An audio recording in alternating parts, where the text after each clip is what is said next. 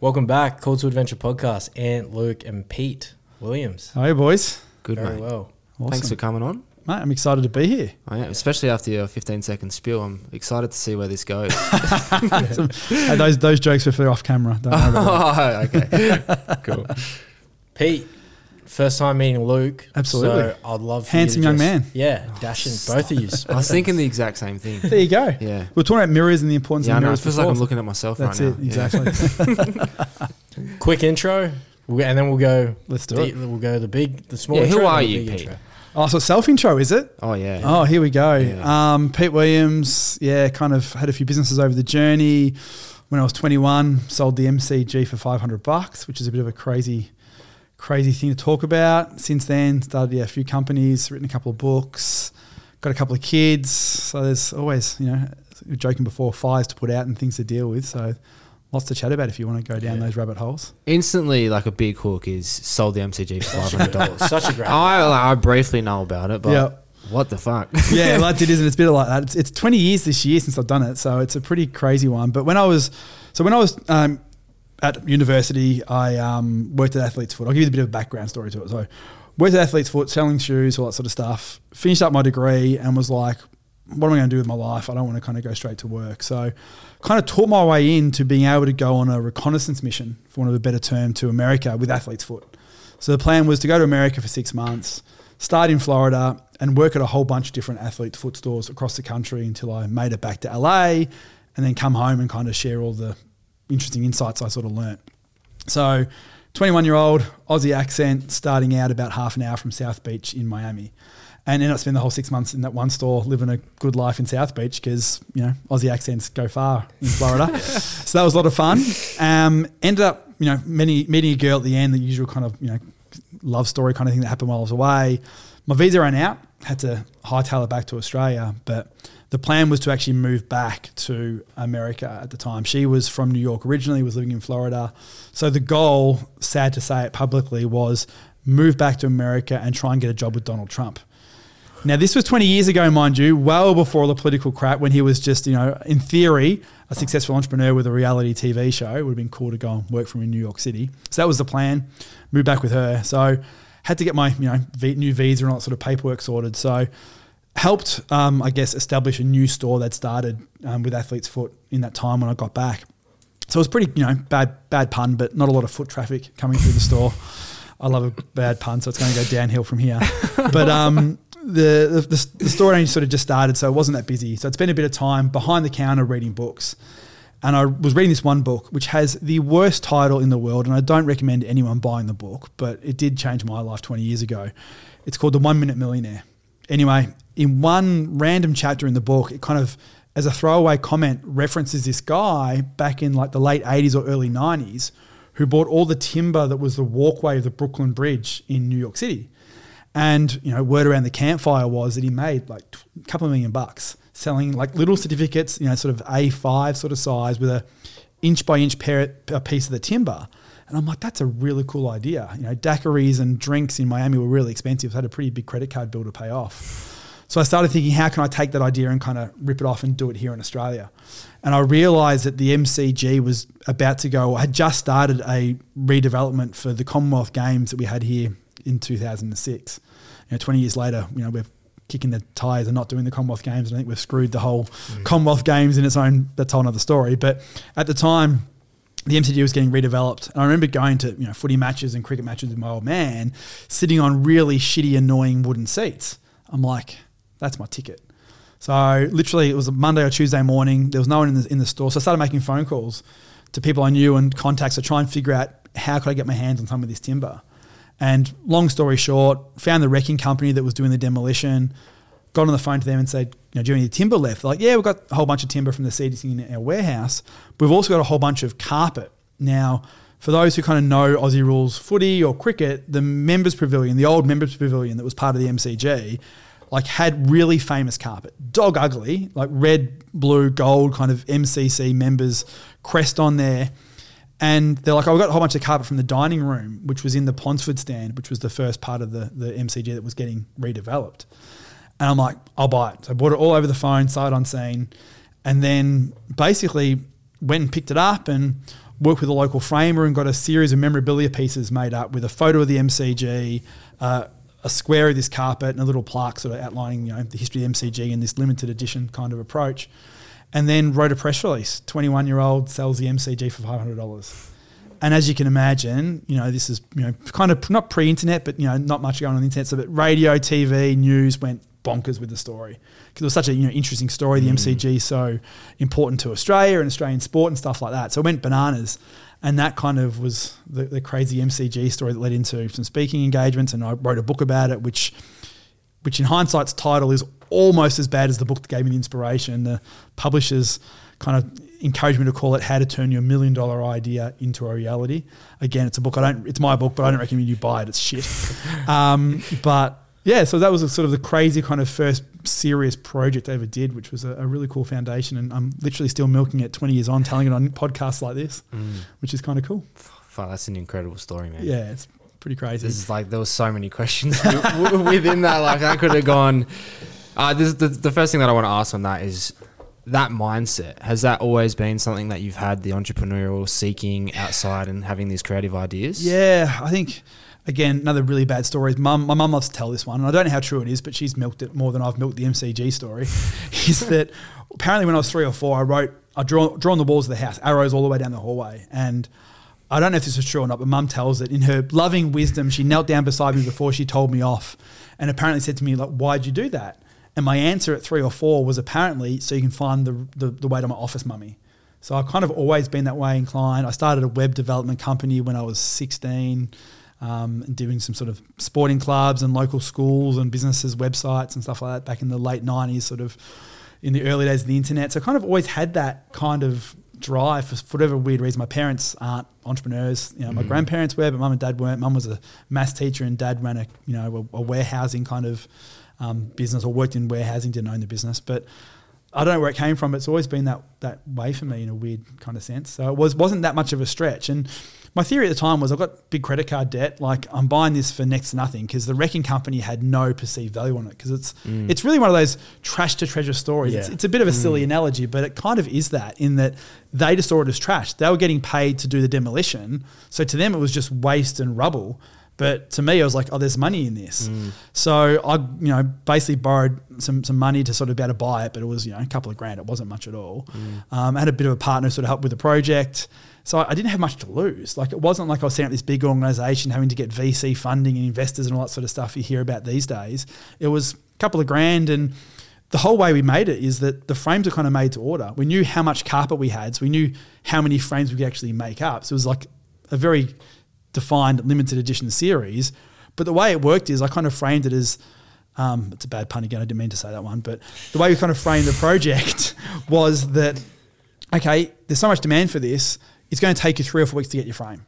So you, you call up, you order it, or you fax your order through my mum's fax machine on the kitchen table, and it was like, okay, it's a three week lead time. So someone would pay me uh, for the frame, we'd charge the credit card, and then it was like, okay, Dave, um, who ran the framing store in my local town, Bacchus Marsh, out west of Melbourne, Dave, we've got three more orders today. We've got seven more orders today. Can you go make some more frames? So we were getting paid up front before we had to go and produce the frame. So there's no massive cash outlay except for just the, the literal trash at the start.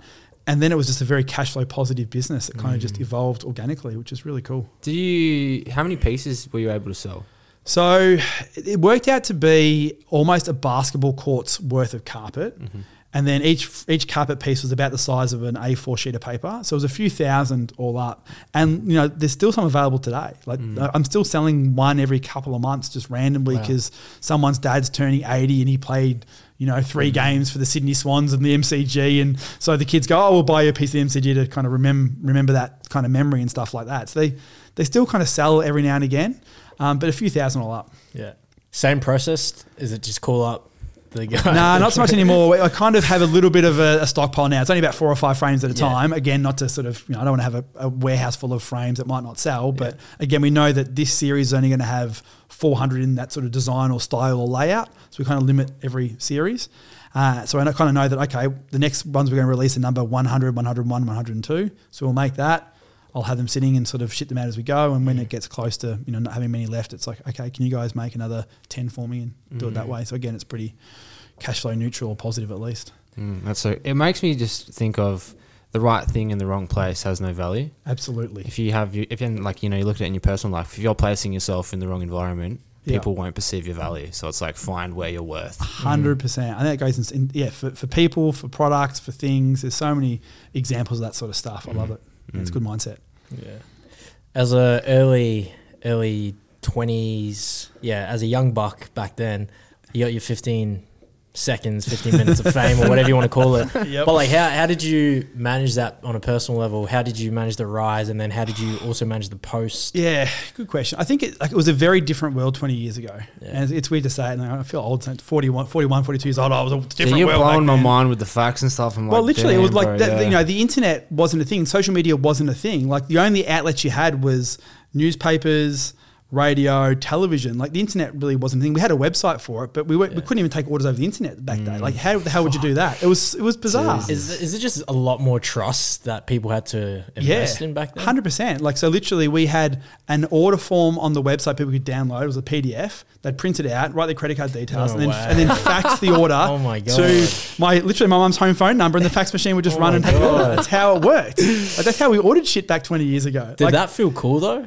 When it came It was awesome because because the crazy thing was I was still working at Athlete's Foot.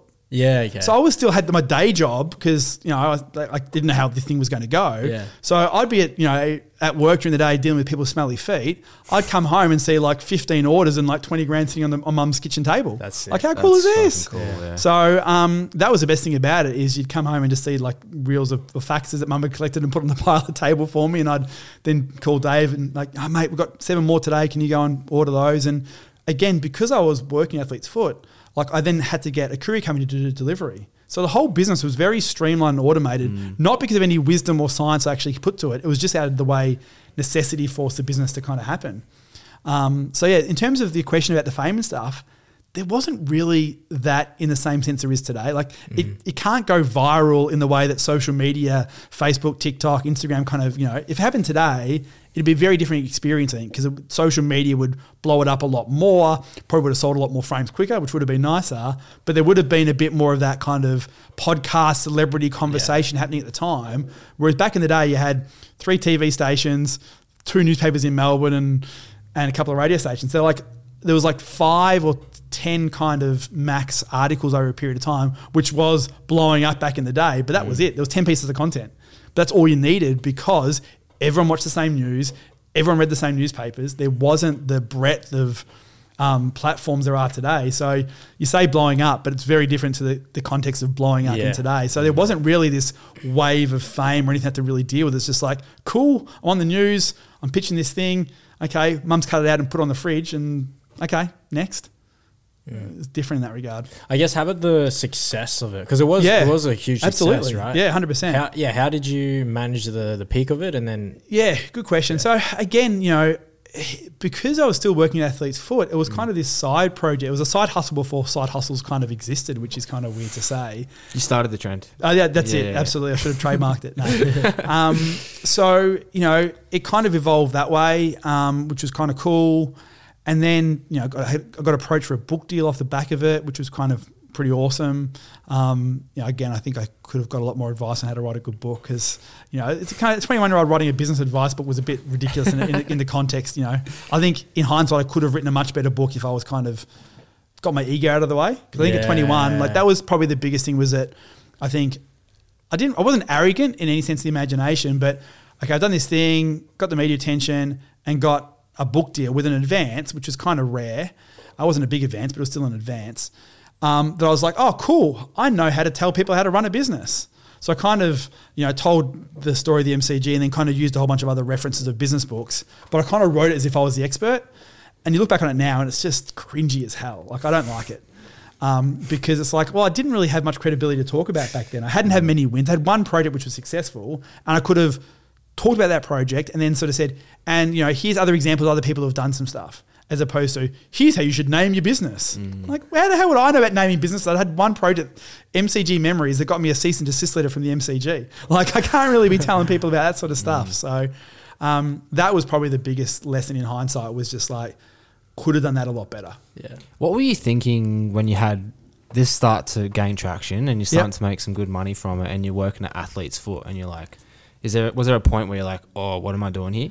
Uh, not really, because I think, you know, as much as there was, there was some good money to be made from the MCG project, like it had a finite life. It wasn't like I'd invented this new widget or anything like that. It was like, okay, this business can build and grow. Like I knew I didn't want to go into the sports memorabilia business because one of the things we did with the marketing over a period of time was we kind of, like I think this is a good marketing lesson anyway that I didn't mention in the book, funnily enough, is like picking an enemy. So we kind of really went to town on most sports memorabilia is fake in that you know they manufacture a bunch of photos, get athletes to sign them, and now we've got a limited edition hundred piece series or whatever it might be. And back for whatever reason, twenty years ago, sports memorabilia was massive.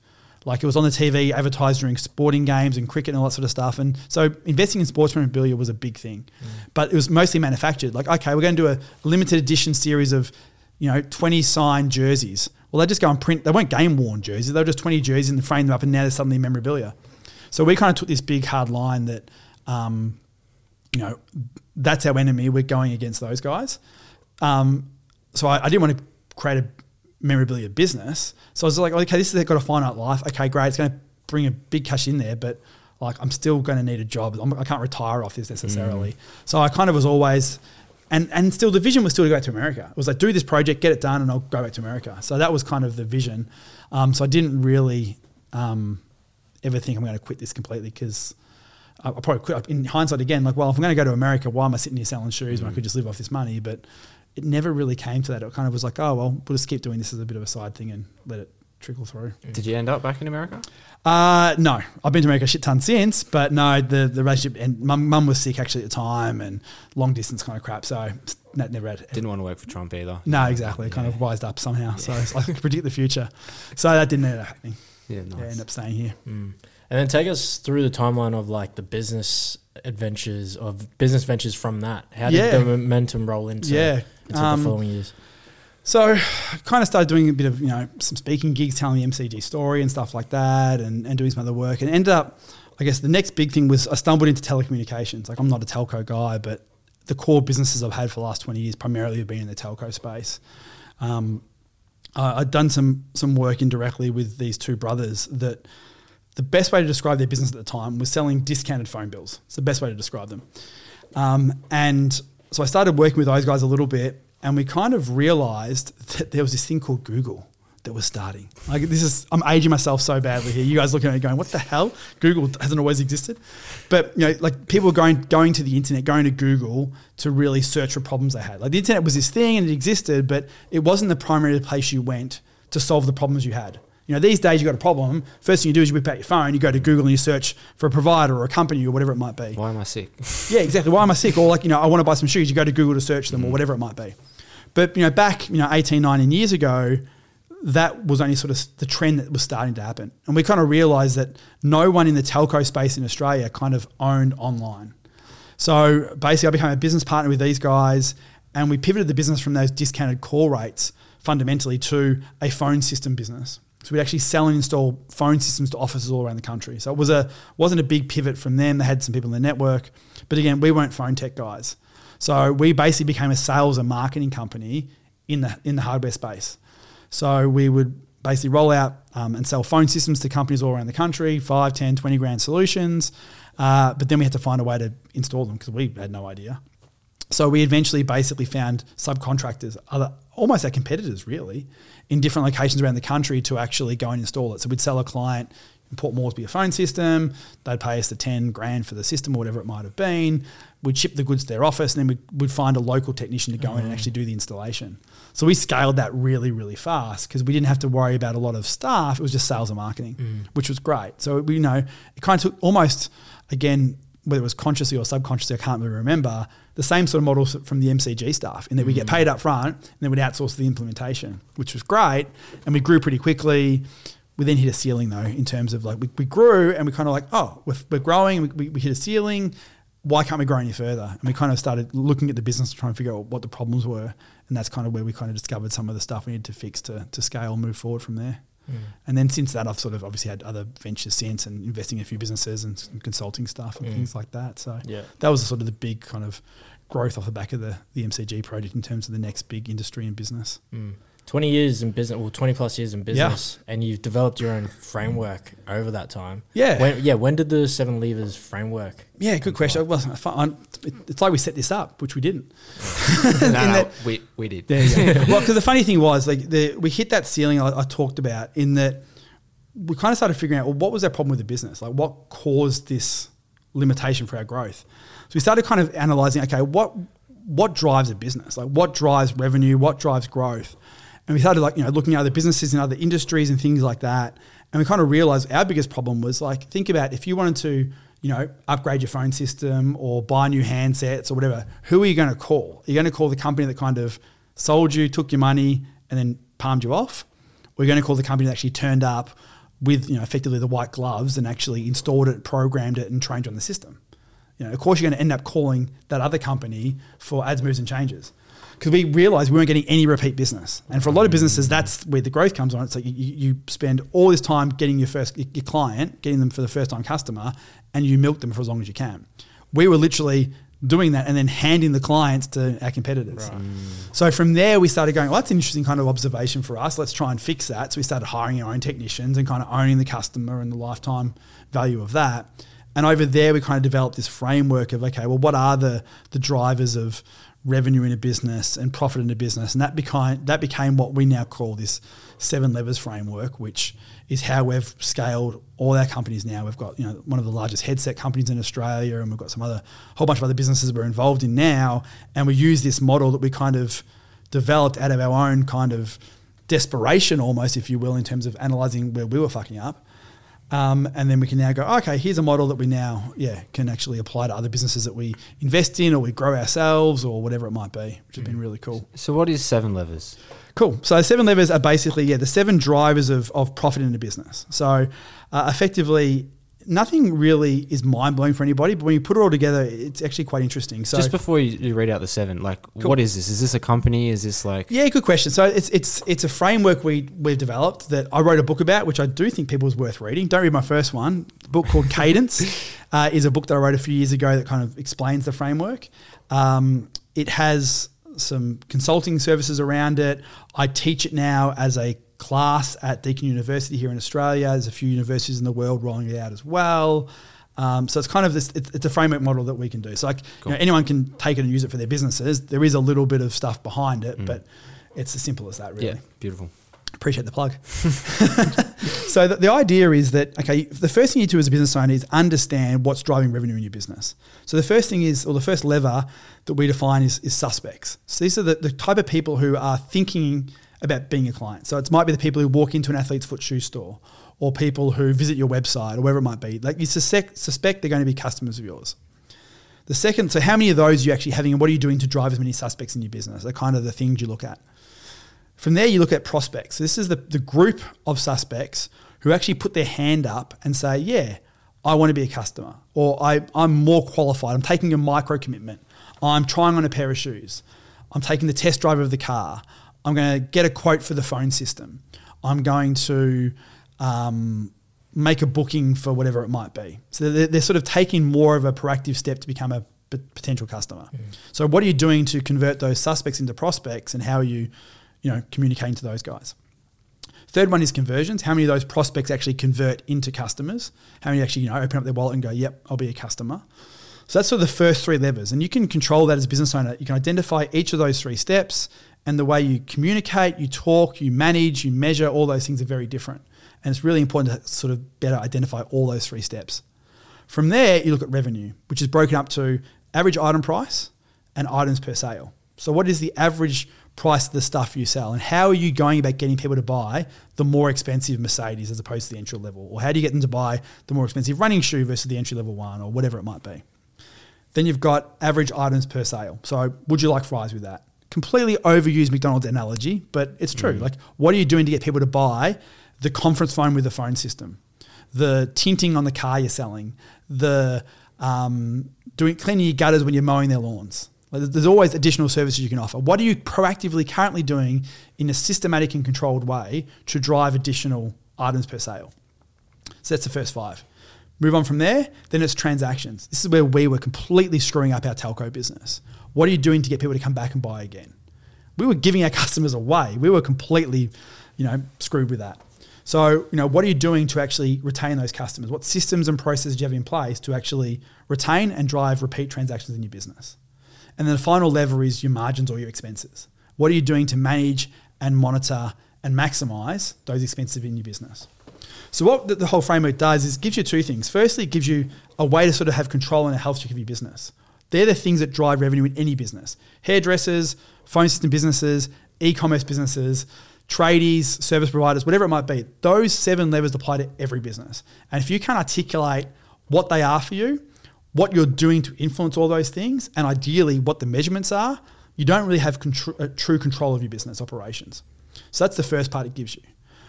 And that was really good for us because it identified for us where should we be focusing our time. We realized that we weren't doing much or anything in transactions. We realized we were good at sort of, you know, driving traffic through the marketing we were doing, but we didn't really have a good system to drive um, more items per sale. So we, we went and rejigged our entire proposals to make sure we had optionals, upsells, cross sells mm. in our proposals to make sure we, we sold the headsets and the conference phone and the message on hold services when someone bought a phone system. So it gave us a framework to look at our business. And then the crazy thing came out of that is that we just discovered that if you increase each of those seven areas by just 10%, so you get 10% more people to your website, you get 10% more people taking that free trial, you get 10% more people coming back again. So just small 10% wins. The actual effect of that is you double the profit of your business. It's basic math, but it's mind blowing to think that you know most people when you want to grow your business, I've got to triple the amount of people coming to my website. I've got to expand into New Zealand. I've got to be Babe Ruth and hit home runs. But the crazy thing we found is no, no, no. If you just seven, 10% wins, doubles the profit of your business. So the way we took that framework, once we kind of stumbled across that, is that's how we focus our time on the business. When we're not in the business selling you know the phone systems or you know the, you know on the tools doing whatever you do as a tradie or whatever you're doing when you're actually on your business working on your business that's all we focus on is what level we're working on today or this month or this week whatever time period you have available to work on your business how are we going to get a 10% increase how are we going to improve our AdWords campaign to get 10% more traffic out of the same spend? Or how do we go and run a radio campaign that gets 10% more people to our website? How do we improve our proposals again to get 10% more people converting? What are we doing to actually get 10% more people to buy items per sale? How we get 10% more people to come back? So we might have a, you know, a conversion rate now of 20% conversion rate hypothetically. How do we get it from 20 to 22%? Just that 10% increase.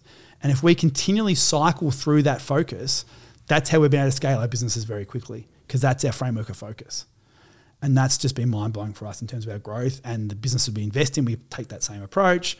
And as I said, I now teach this as a, a class at Deakin University, and other universities are doing it too, which is pretty cool. Can you share the the real life example? I think it was the F one driver or the or the cycling one. Yeah. yeah, yeah. So so the, the, way I tell that story in class, yeah, and, and in, in other places is that um, British cycling sucked. Like I, I'm the chair of We Ride Australia, which is the advocacy body for bums on bikes. But um, so I'm a bit of a cycling kind of guy.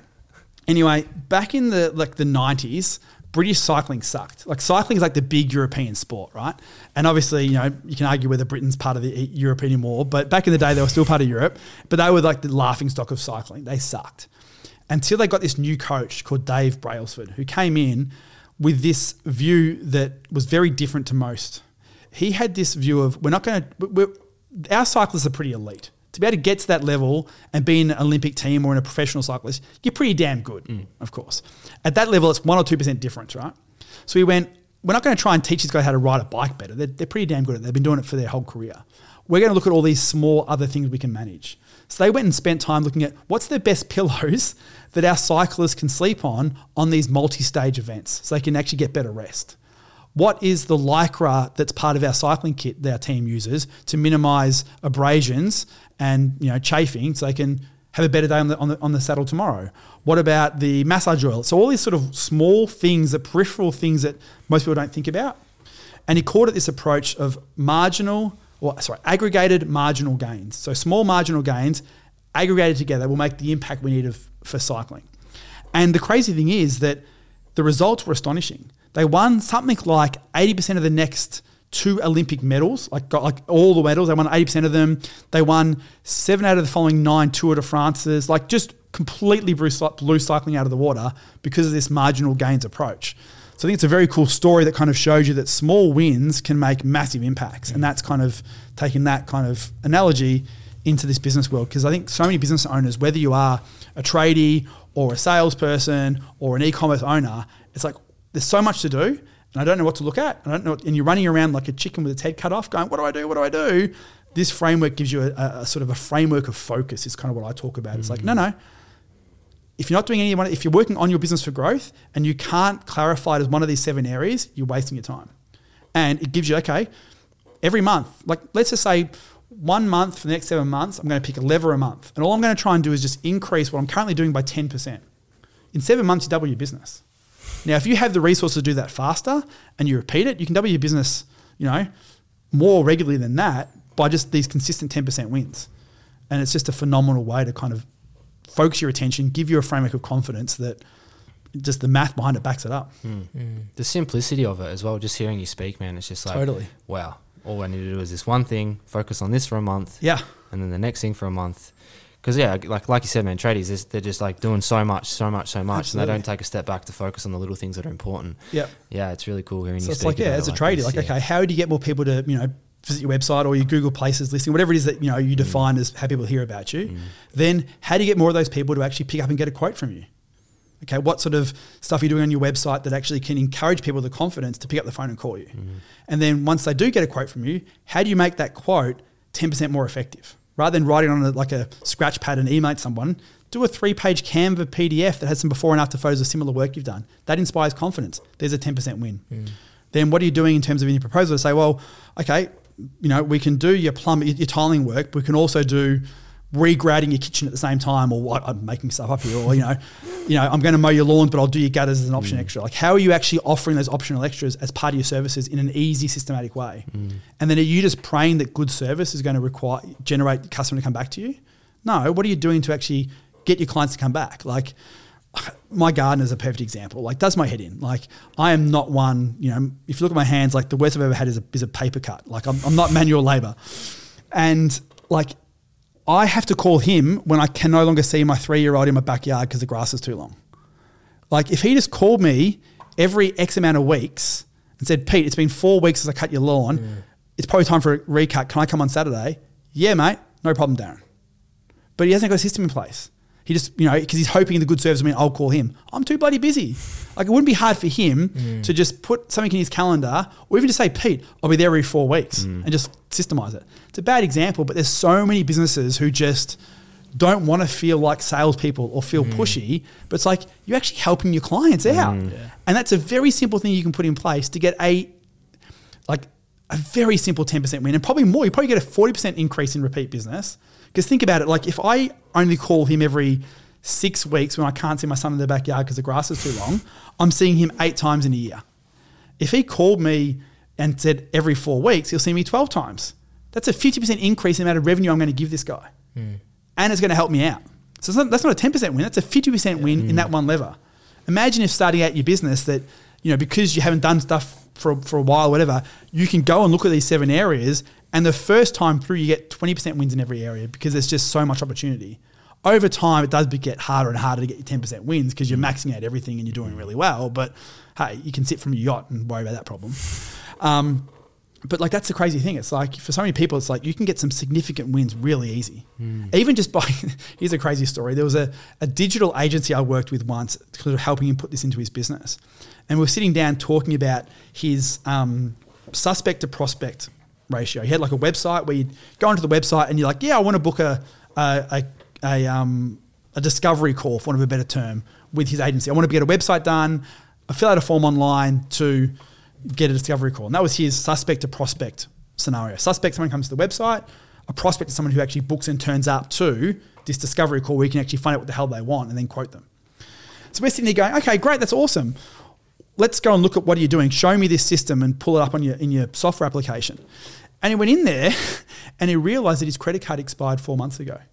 And that process hadn't worked for four friggin' months. So he didn't have to do anything new. Didn't have to create any new solution to his business or new idea. He had to just fix a hole in his bucket. And that gave him technically a 10% or more win because if you look at his last four months, he was losing suspects or prospects because people were filling out this form that he never saw work. He'd never follow them up. So he was having a very poor suspect to prospect ratio or conversion rate, if you want to use that mm. term.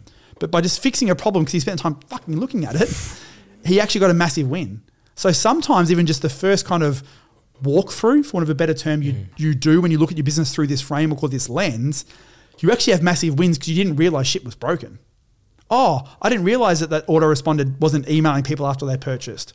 Oh, I thought our staff always attached that second PDF to the quote that lists our other services. I didn't realize that our sales team weren't always asking, Would you like the socks with the shoes you were selling?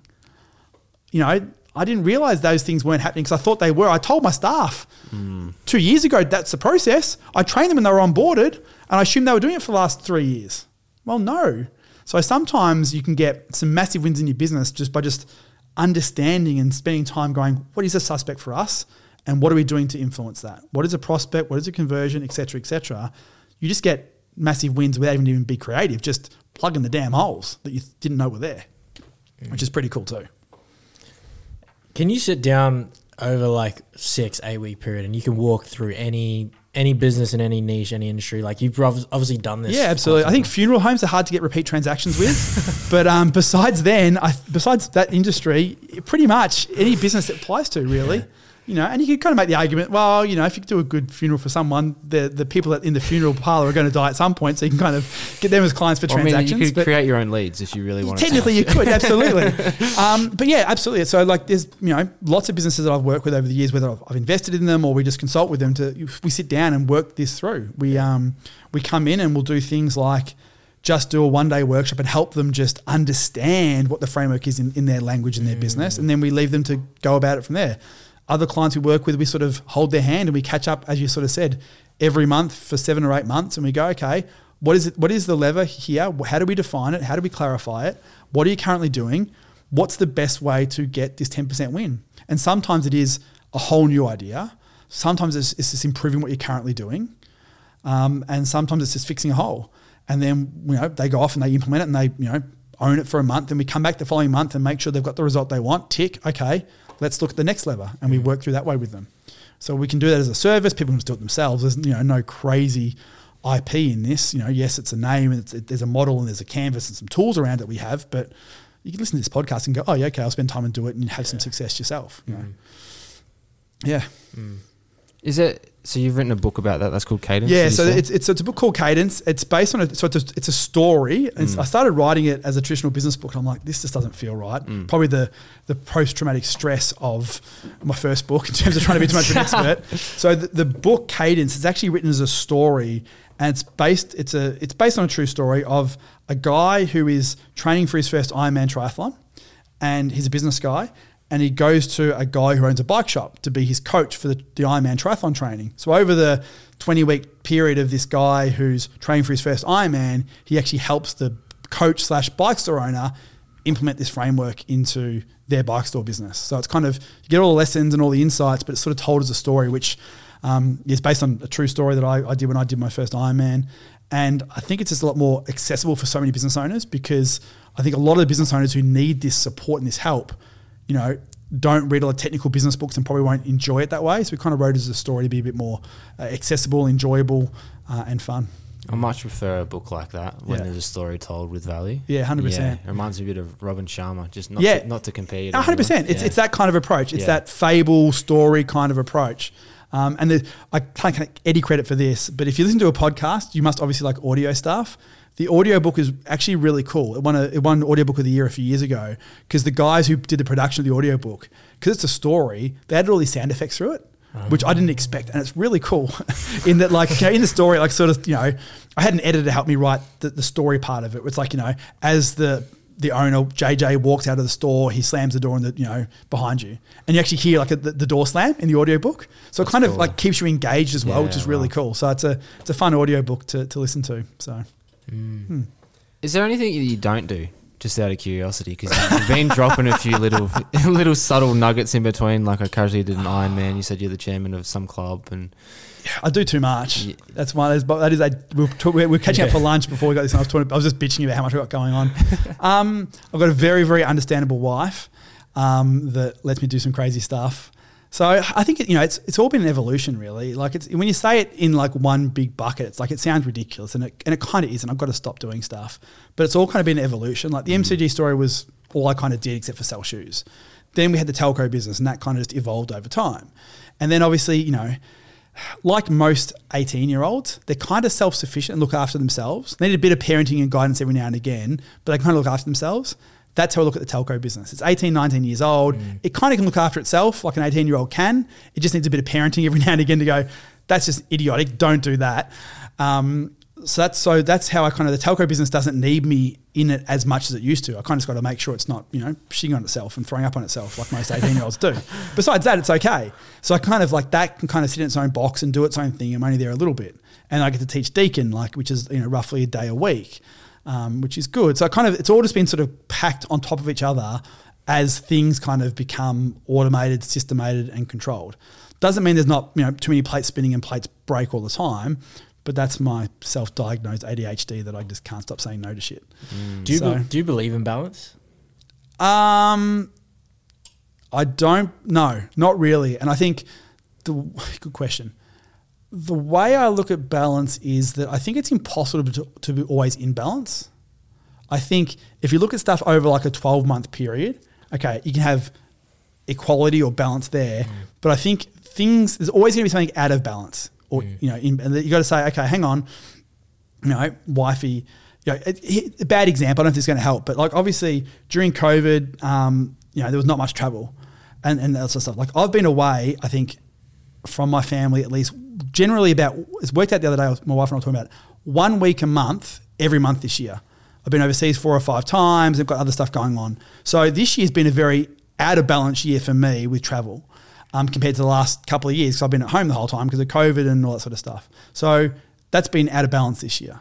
But it was in balance probably too far the other way. The last couple of years, my wife was like, get the hell out of the house. Um, whereas, so I've gone, okay, fine, I've gone too much other way. So I think there's always this sort of pendulum swing. Um, that I don't know. Have you read, you know, Ben Cousins, a football player? Yeah. So I remember like when he was going through his crazy media attention around sort of all his his drug stuff and all that stuff. I remember him talking about that. I can't, I'm going to completely screw this quote up, but I remember he, t- he spoke about in his book and in a few interviews that the reason he was successful in the footy field is that his pendulum swung from one end to the other. That he was like, he, whatever he was doing, he was completely in it. Like he was like, okay, if I'm going to party, I'm going to bloody party. Um, but if I'm on the footy field training, I'm going to train like no other person. So he, he was never in balance. Now, you, I, I would absolutely agree that his pendulum swung in you know the wrong areas, but there was always a pendulum swinging, and like you know, it was terrible and sad and all that sort of stuff. But I think that if you look at a lot of people, that's it's just the nature of of that that you can't sort of just be dead even on the pendulum. You've got to be swinging on some direction. Hopefully, not swinging into drugs and crazy partying, but like you know, okay, I'm traveling a lot this year, or um, um, you know, one business is taking more of my focus at the moment than the other. So I, you know, it's not like, oh, okay, here's my 40 hour work week and here's three hours here every week and four hours here every week and two hours there. It's never like that. Just weeks will go all over the shop, which some people can't handle, some people can.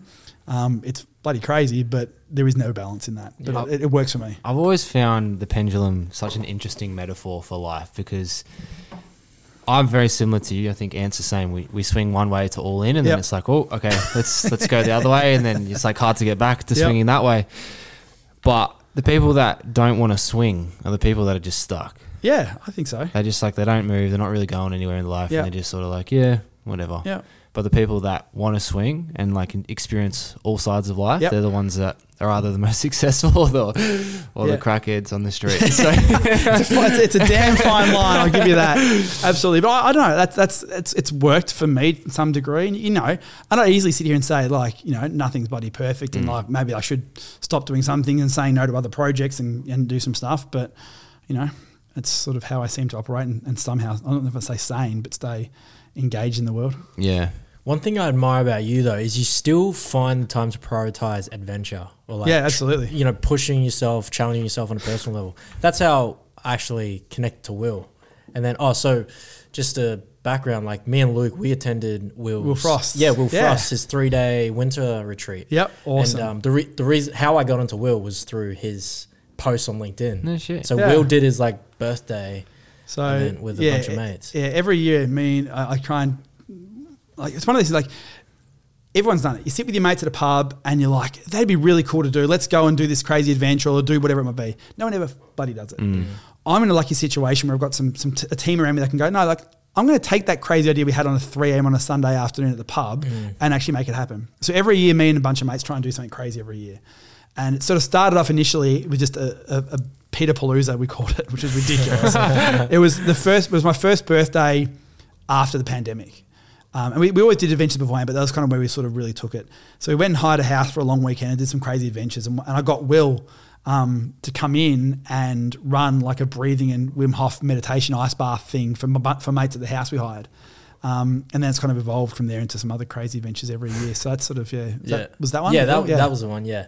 Yeah. What are the Yeah, crazy what's the adventures? crazy Um, craziest adventure? so last year was pretty nuts. We ended up so last year it, the- it blew out with a few more people, and we hired two old school sailing ships. I think pirate ships, you know, those old school sort of sailing ships. So we hired two of those from Hobart last year, and we went sailing around outside Tassie. Wow. We had like they, they both came with some crew, but we had to sort of you know climb the masts and deal at the two in the two in the morning and all that sort of shit. Um, so that was a crazy thing last year that we did. So we had like literally there was twenty four of us I think all up on over across two boats and went you know pirate sailing around Van Diemen's Land for, for three or four days. This year um, we went and did snow camping and hiked to the top of Kosciuszko. So probably Hell kind of a similar thing to what you might have done with Will. Yeah. Um, so we did that when you know, camped in the snow for a couple of nights and tried to get to the top of Cozzy, but you know, after a crappy snow season, we still couldn't make it to the top. I think I think we were there for the one weekend there was a bloody blizzard, so with like total whiteout as we tried to get to the top, and the guides got us lost and all that sort of stuff. You know, you know, didn't make it to the top of Cozzy, but that was still a pretty cool adventure. And I'm literally in the process of working out what next year's craziness is going to be. Sweet. Chuck uh, Ant and Luke on there on Yeah. the guest list. Um, yeah, it's, it's kind of fun. But this is one of those things. It's like you know, because everyone is so busy, and a lot of my mates own businesses and, and kind of similar circles. It is very easy to kind of just get in a routine of whether it's Yeah. crazy pendulum swinging or just you know whatever it might be. Is to not get out of your comfort zone. And I'm a big believer in sort of challenging yourself and discomfort and, and doing that sort of stuff. So it's a good kind of reminder that we book it six or nine months out. It's in the calendar, and it's just we got to do something every year to kind of make sure that you know life is pretty crazy and a bit of fun. It's interesting. We had this uh, chat on the last podcast because it was episode 50 and I wasn't like feeling it. Okay. I was just like a bit over it, you Yep. know, doing the same thing consistently. Absolutely. But what we put it down to was the lack of adventure. Yep. Yeah, we stopped going on adventures, and that was like the reason we started this podcast. Um, Yeah, awesome. So now it's like, what's the intent? It's like, let's go on some fucking adventures. Yeah. Nice. Yeah. Yeah, I'll share this with you guys, but I haven't, I haven't really shared publicly everywhere anyway since. So, the next book I'm working on is, is, is a book called The Pale List. So, we all have bucket lists, right? Do we want to? So, we have a bucket list we want to achieve before we die. So, this is more of a parenting book. So, it's got nothing to do with you guys yet, as far as I know. Not that we know. not, that, not that you pay for, you know yet. Yeah. Um, that as parents, like we should have a pail list for our kids because you know, like you know, you have a, a, a pail and shovel. So the kids' version of a bucket is a pail. Right. So you have a pail list as a parent for the things you want to achieve or get across to your kids before they before their childhood dies. So it's kind of this concept my wife and I have. So you know, it's not necessarily about adventures necessarily, but it's about what are the lessons or experiences that you want your kids to have. Changing a tire, dealing with discomfort, learning how to deal with money, pushing yourself on an adventure.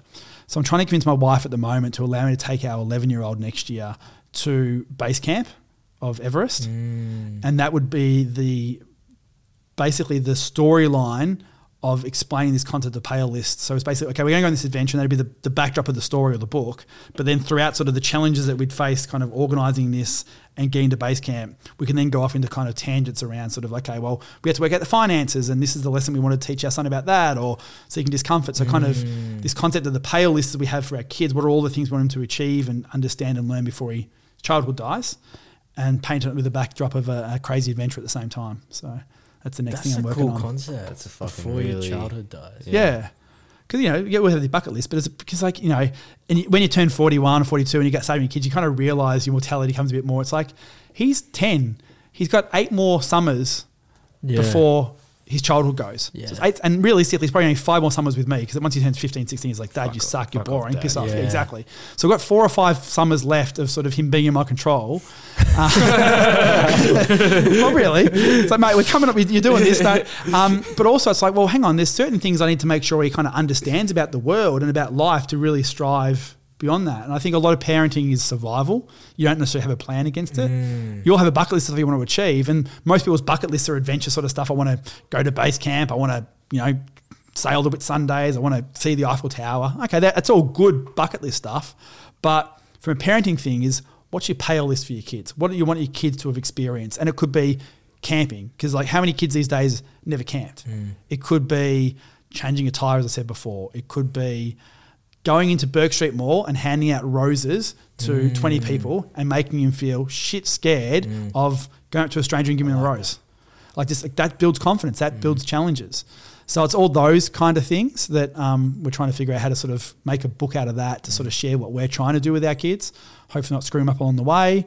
And thinking a crazy adventure with either you know Kokoda track or base camp could be a really cool Been, storyline. yeah, yeah. Kokoda Track's been on my mind for a while. Yeah, I'm trying to figure out which ones. Like, it's interesting because obviously there's probably more danger with Base Everett camp- base base camp. camp, Obviously, you've got the altitude and you've got the plane into Lulu or Lala, whatever it is. Like, that's a tricky bit.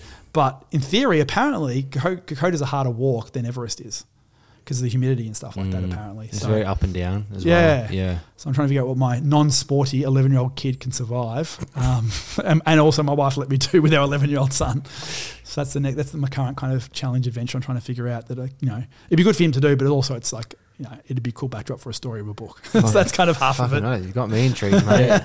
How's he? How's he doing with the idea? How's he wrapping his head around that? Uh, I don't. He's agreed to it, but I don't think he realizes it yet. Yeah. And I, I think the reason. I think, do it, Dad. well, I think the reason he, he agreed to it is he said, "Can we make like a YouTube channel out of it while we do it?" Oh, I'm hell like, yeah. "Hell yeah!" So I think that's what it got him excited about being a Yeah, YouTube yeah. YouTuber, not the actual adventure bit. we'll deal with that as we go. So you know, you- was it you get him with the honey and you're sort of give him the lessons underneath? It's like, yeah, okay, we'll do a YouTube channel with it, and you know, we'll go from that. And it's like, mate, you can't let your followers down now. They're watching you. You got to make watching, it. Yeah. So yeah, who knows where this goes? But I think the concept of the pale list and the idea of that's something that I'd love to kind of you know mm. share a bit more. So There's a lot of journey, not the destination, about that. too. 100%, Because yeah. because again, you're sharing the lessons along the way. yeah, and, and it's not like you know the idea of the pale list really is not to take your kids on one specific adventure and teach them everything you want to do on one adventure. Yeah. It's more that you know over the course of your parenting till their childhood dies, what are all the things you want them to experience, and that's kind of what the main story is going to be about. But I thought you know one adventure that then has a lot of tangents and examples is kind of a better way to kind of tell the story.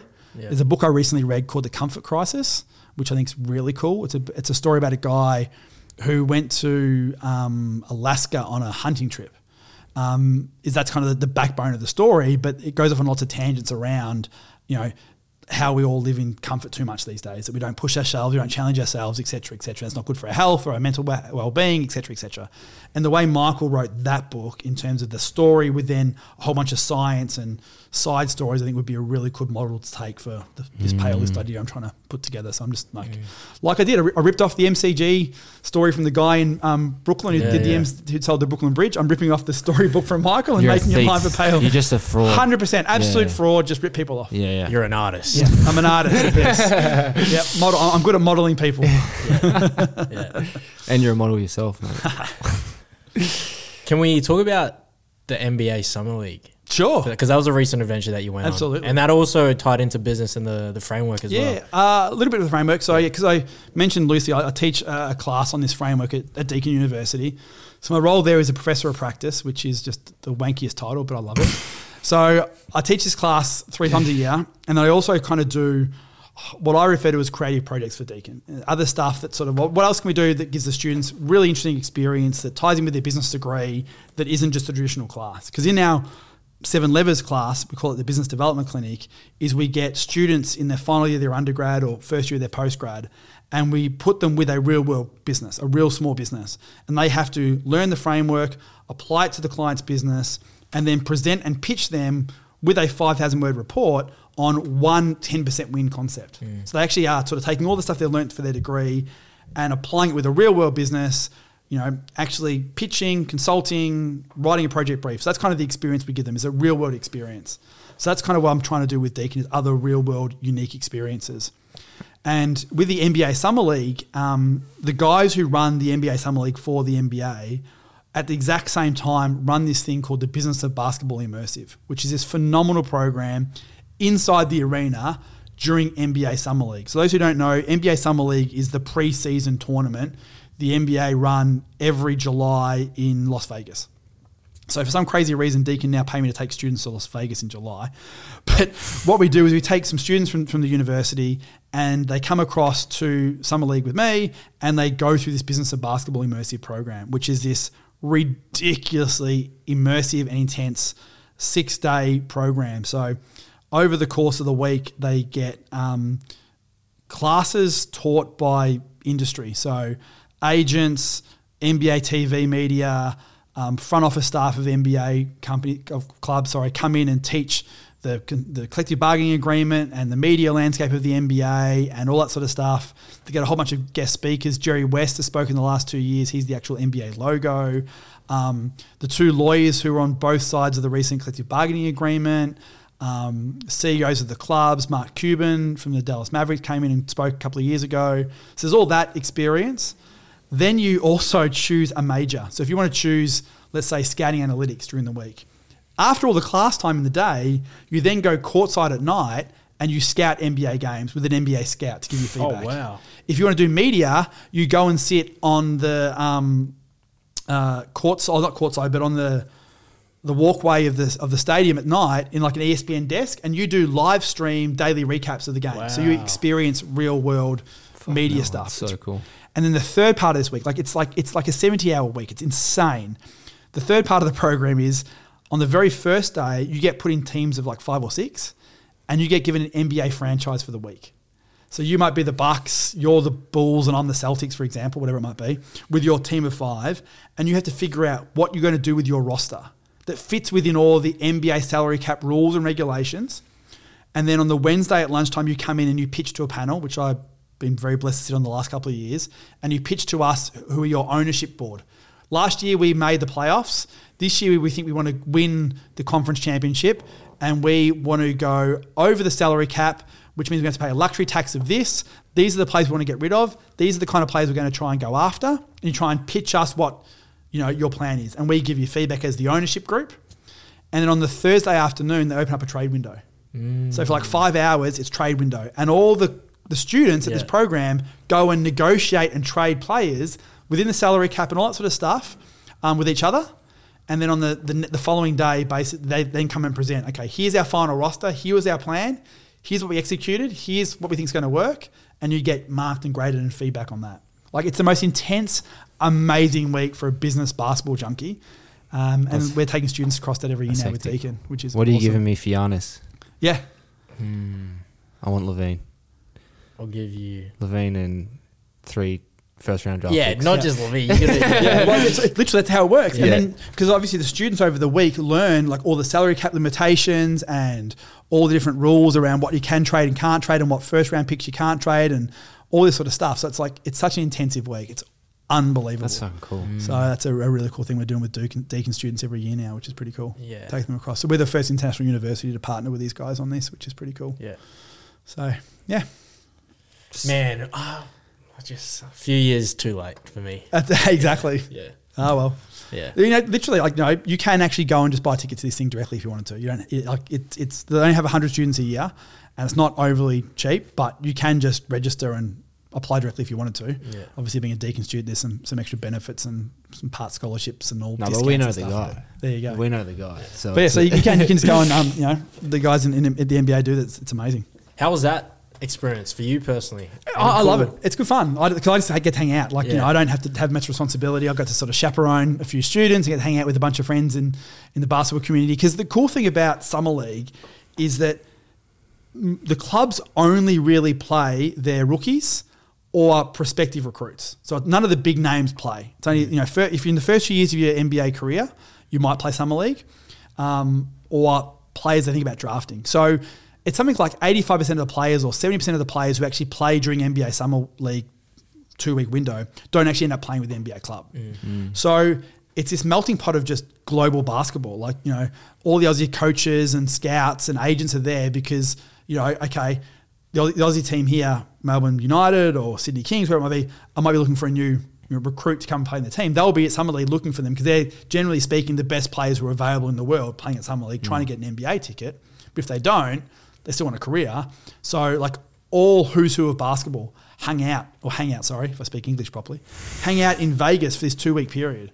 Um, so it's really cool to hang out with a whole bunch of people, meet new people, see friends I've known for years and stuff like that. So it's really cool to hang out and then just be able to walk downstairs and sort of hear Jerry West speak to a room of only 100 people and tell some crazy stories and stuff like that too. So it's a it's really cool. I just like to be able to put those things together for Deakin, just to sort of say this is a pretty cool experience we're able to pull off and, and make happen. So it's kind of fun to you know make those deals work too. Have you always been a basketball fan? Yeah, absolutely. So I, I grew up with the Geelong Supercats, um, which is you know no longer an NBL team. But in the nineties, they were you know, you know, they were around, and we were very much involved in those guys. And then sort of in the early two thousands with the the ABA at the time, we sort of involved a little bit. Um, so I've always sort of been a basketball guy. Yeah. I remember during your time in the States, you put out a LinkedIn post and it was intriguing and I want to mention it. Ooh. It was, I think it was around meeting someone you looked up to. Maybe it was Jesse Itzler. I can't. Ah, that was a different US trip. Oh, okay. So that was yes, uh, one of the crazy things I did this year. this is sounding ridiculous. Um, so one of my bucket list things this year is I went to uh, what they call K Academy. So Duke University for the last twenty odd years have run this thing called K Academy. So Coach K is a really famous Oh, yeah. Duke coach Yeah. and he, he runs this he's been running this charity event for the last 20 years it's basically an over 35s fantasy camp so they get 100 or so over 35 year old guys and you go to duke for a week and you basically pay a shit ton of money to basically be a, a duke player for, the, for, for a week so what happens is on the first day you turn up um, you get put in teams of like three on three, and they, literally they have they have the current college Duke squads there. They get a whole bunch of um, past players come back. So a bunch of NBA players like Jayson Tatum was there the year before. He comes and hangs out for the week, and he is one of the coaches. Wow. Like it's insane. So they have the current coaches are the the current players are the assistant coaches, and then Duke alumni who have gone on to be pros of some level are the head coaches. So on the first day, you turn up and you play three on three, and the coaches basically scout you. And then at night, they have the draft. So there's a big welcome dinner, and they have the draft, and they, they, they draft the teams. And then over the following four or five days, I can't remember how much longer it was, you basically go and play a whole bunch of two or three games a day um, in your team. You do training sessions. You do sessions with the Duke's, you know, um, fitness team. You do video sessions in the um, locker room where they actually break down your own video plays and so it's like it's literally like living like living like a Duke athlete for for five days. It's insane. And Jesse Itzler has been, I think, he was he's been like. 19 out of the 20 years it's been running. Or Oh, crazy. oh, like he's that. p- a regular. participated. Yeah, he's a participant. Yeah, Yeah. He, he, so he's one of the guys who play every year. So that's the guy Yeah, I told yeah, you recently yeah. about the, yeah. Yeah, Jesse's awesome. So yeah, Jesse was was one of the, the crew of, Yeah. the, of the athletes who were there. So it's like, here's a crazy story, right? So the way I un- uh, sorry the way I the way I understand it. So Jesse owns part of the Atlanta Hawks, right? Yep. So the way that deal happened apparently is X amount of years earlier, a bunch of these regular K Academy, reg, like you know, ath- uh, you know, athletes got together and went, let's just buy the Atlantic Hawks, Atlanta Hawks. So the actual crew of people who attend this thing, like, are pretty insane. Yeah. So yeah, so the, the three or four the, the main guys who bought the Atlanta Hawks met at K Academy uh, and built a friendship over a few years, and then suddenly went, "Oh, we've got enough money. Let's go and buy the Atlanta Hawks." So like that's the insanity. That, that's the insanity of the group of guys who go to this event. Apparently, Jesus. it's crazy. And there's girls too, so I shouldn't say guys, guys and girls. Yeah. Damn. Did you did you get to shake hands with any like cool people? Um. Well, Jesse, I got to hang out with Jesse a fair bit. I think the LinkedIn post was kind of me sort of talking about. I got I got a um an, a couple of intros from some mutual friends into Jesse saying, "Hey, Pete's coming to town. You know, for whatever reason, I think you should meet him. He's a pretty cool dude, whatever." So that was really cool to get those intros to Jesse. And then my post was talking about that. I kind of just not fucked up the intro, but I kind of we hung out and we chatted a fair bit over the week, which is great. But I probably didn't do a good enough job to make a great impression, which is fine, whatever. But I was kind of talking about like you know Jesse's pretty pretty successful guy. He's got a big audience. Um, he'd be a really cool guy that to actually have a friendship with. And I think we could get on pretty well with some of the crazy stuff we both do. And for whatever reason, you know, I was too focused on trying to, you know, hit my foul shots or whatever it was. Um, the post I wrote about was just that, like, kind of, you missed your shot in that, you know, I stuffed it up. I didn't probably impress him well enough or talk to him well enough or whatever it was. I can't remember exactly what I wrote, but like, sometimes it's okay to miss your shot, is kind of what I mm. think I would wrote on Yeah. that post. Is that right? Yeah, pretty Yeah. much. Yeah. Yeah. I mean, that goes back to the to our earlier convo, like even Steph Curry has a bad shooting night. Hundred percent. Yeah, we Yeah. can never be fully on. No, exactly. And we were talking about before about some stuff you've had this week, you know, and you know that's a perfect example to kind of you know top and tail this with is that you know I was and I thought I'd share that on LinkedIn just to kind of say like you know yeah I had the opportunity, I had some great intros, and I still kind of went eh with it, and I was hanging out with him for five days. You know, it's a pretty intimate like it's only hundred people this thing for five days. It's a pretty intimate group you get to spend five days with. So, but that, those things happen. You miss your shot sometimes. Yeah. Just got to convince my wife to let me go again next year and make it up. What's the we obviously we the theme of this podcast? It's called the call to adventure. Yeah. So it's big on that. But yeah, I guess the question for you is like, what's the next big call to adventure, big or small? Yeah, well, I, I think convincing my wife to allow me to, to do this crazy venture with my son is probably one of the next big things. Um, yeah, there's, no, there's nothing else crazy on, on the list really. There's always, always there's always stuff going on, so it's sort of hard to nail like what the next big thing. But I have to say probably the pale list concept, the book, and hopefully an adventure to kind of be the backdrop of the story is probably the next big one with him. But I always try and sort of you know ask myself when was the last time mm. you did something for the first time. That's kind of the oh. that's kind of the, the, the way I'd answer that in a weird way. Is that like when was the last time you did something for the first time? And that's sort of like what I try and say. Yeah, that's why I say yes to so, too many things. It's like I haven't done that mm. before. Yeah, let's have a crack at that. let's have some fun at that. okay, yeah. So that kind of what drives all of these adventures. So the things Yeah. we do with our with my mates every year is we try and do something we've never done before. That's you know when was the last time you sailed a pirate ship? When was the last time you snow camped? It's like very much out of our comfort zone. So that's kind of what drives the adventures. It's not like let's go and sail a boat around the Whitsundays because it's not as adventurous. It's not that far out of your comfort mm. zone. So that's kind of the, the We want the near death experiences. yeah, somewhat. As much as your wife and your kids will let you do, hundred percent. Yeah, a pirate ship and a snow camping weren't really death-defying things, but they were definitely things you would never normally do. Yeah. And there's definitely discomfort around that. And it's something you know, it's the first time you do something. Like, there's a great um, John Coyle is the guy's name. He's an ex-Olympic speed skater, and he talks about this concept of time slowing down. That like in your you know your teens and, you, and when you're younger, summers seem to last forever. Like, like, you some, like some when you were 10 and 13 and 16 were like, those summers lasted months, not the weeks they were. And like, why is that so? And his theory, he talked about it really well. And I'll try and send, send you a link of this show notes. You can kind of share the video. That he talks about that summers were really long and memorable in your teens and all that sort of stuff because you were doing new stuff. You were kissing girls for the first time. You were experiencing a little bit of freedom for the first time because your parents let you, you know, go to the surf beach by yourself and not stay at the caravan park or whatever it might be. So there's always new things going on. So during those times, you're soaking it all in. So your memories are bigger because they were new memories. So summers last forever. And I think that's a really cool mm. concept. And it's sort of taking it forward is like, well, most of our lives as we get older is just the same shit day in, day out. You know, really. Like, are you having, is it, you know, are you having, do you have 20 years of experience or one year of experience just repeated 20 times?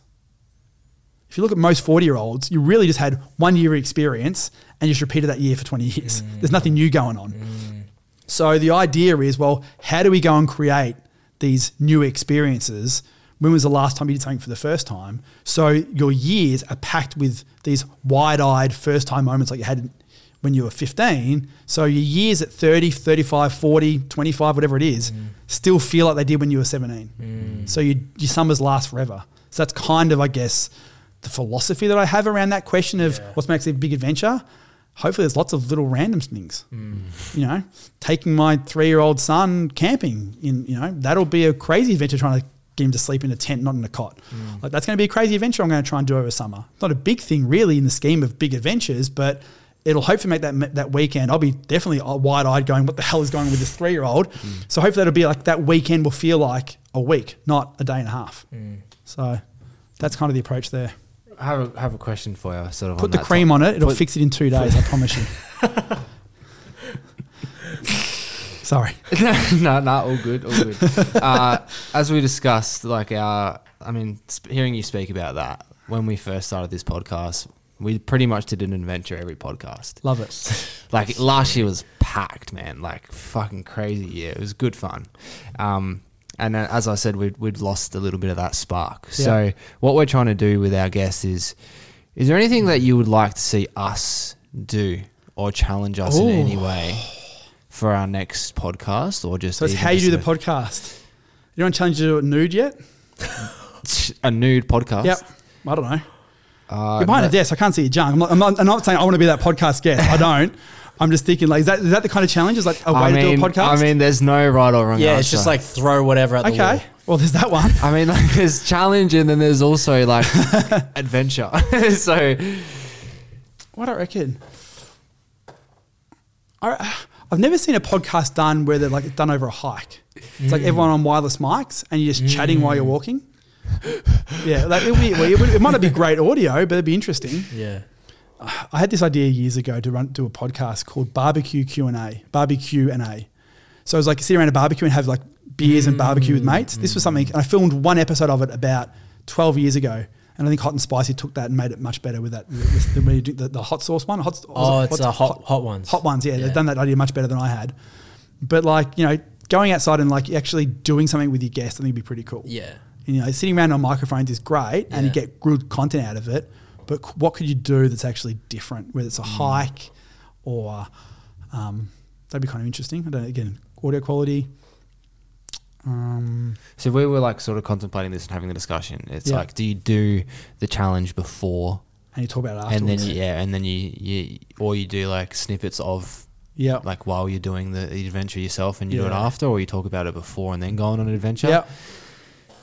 You could do you could do the, the pre, post, and uh, and and Yeah. everything. It's just like, okay, we're gonna, here's an here's an adventure, whatever it might be. yeah, and you talk about it beforehand, then you go and record you doing it, and then you can dissect it afterwards. Yeah. And you actually do you actually record the podcast over like three weeks. Mm. So you do the first one and you, you edit it as one episode, Mm. but you've got that time to reflect or panic um, beforehand. That'd be kind of cool. I don't know what the event, I don't know what the challenge would be, but you go, okay, we're gonna sit down, we're gonna talk about it and what are we worried about, what are we scared about, and then you actually do it. Mm. And then you go, this is what happened. You kind of make sure you got time in between to kind of Mm. dissect it and think about it would be kind of a cool, Yeah. cool way to do it. Um, So if you had that idea in mind, what that What would- what, would what be? would be the challenge? I think it's got to be something that's discomfort. Something that's like, you know, what makes you really awkward. Like, you know, like there's this book I read years ago called Rejection Proof. And I can't remember the guy who wrote its name, but he, he, set all these, he set himself all these challenges to feel rejection proof.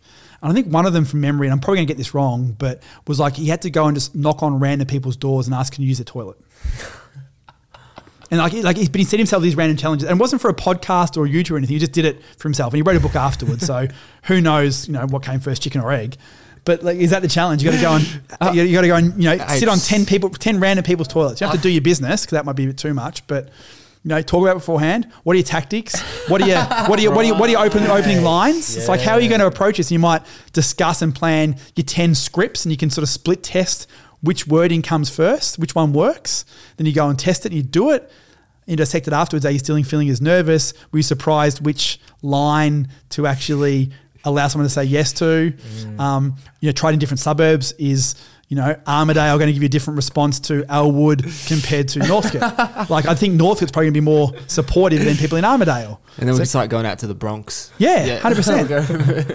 Broadmeadows. Broad Meadows and stuff there. You know, you're going to wear your, your armor guard, before, you know, your, your, your shields and stuff. And then I was just thinking we could have um, like walkie talkies on. So 100%. it's like, Oh, so yeah. where, where are you in the Yeah, house, you, bro? you, you, you hit hidden mic so you can like listen. Oh, I'm in the toilet now. And, oh my god, she let me in. Oh, she's really cute. Oh, I want to, you know, I don't know. Like that could be a good one. There you go. If you want a real challenge, Yeah. I like it. maybe you can dial the knob back a little bit. So Yeah. Well, no, see, this is good because it's like I think if we get challenged like this, we can just do it the two of us. totally, And then if there's like someone else coming in with an adventurous lifestyle, we can be like, all right, let's do your adventure with you. hundred percent. Um, but there could be challenges in between for just the two of us. Yeah. Have you seen the YouTube channel um, Yes Theory? Yeah, Oh yeah. Yeah. They're big on that. Those eh? boys are awesome. Yeah. Yeah. Yeah. Mm. Like they, they're probably they're not on the toilet challenge, but they do that sort of, Yeah. you know, seek discomfort, kind of get out of your comfort zone kind of stuff, which is pretty cool. Can I use your toilet? There's just a camera behind. Yeah, exactly. Sorry, too much. If you do it with like a mic under your t-shirt, you still got the you can still get the audio for a podcast about people going, "What the hell are you filming me asking me this question?" yeah. I'm seeing my vision now. I'm seeing is Yes Theory combined with Hamish and Andy, old school Hamish. Yeah, absolutely. That's Oh, it. the door dash. Yeah. DoorDash and the Three step. yeah, that was pretty cool. They were good. Anything else you want to plug? Anything else you want to share? Oh, there's nothing I really want to plug. I think we kind of ironically just covered a few things. Yeah. So, you know, I, I just, you know, hopefully, you know, my crazy stories and bad puns and jokes kind of might inspire someone to do something that they didn't want to do, whether it's improve their business or go on a crazy adventure with their kids or Mm. knock on someone's door and ask them to use their toilet. I don't really care. Yeah. This convo's been multifaceted, multicolored, and that's exactly what I expect from a Pete Williams chat. So Awesome, it's man. been been an honor, been a pleasure. Yeah, thank you very much. Appreciate man. having you, boys. Hope it was some value for the audience. Definitely for was. sure. All right, team. Thanks All very right. much. Ciao.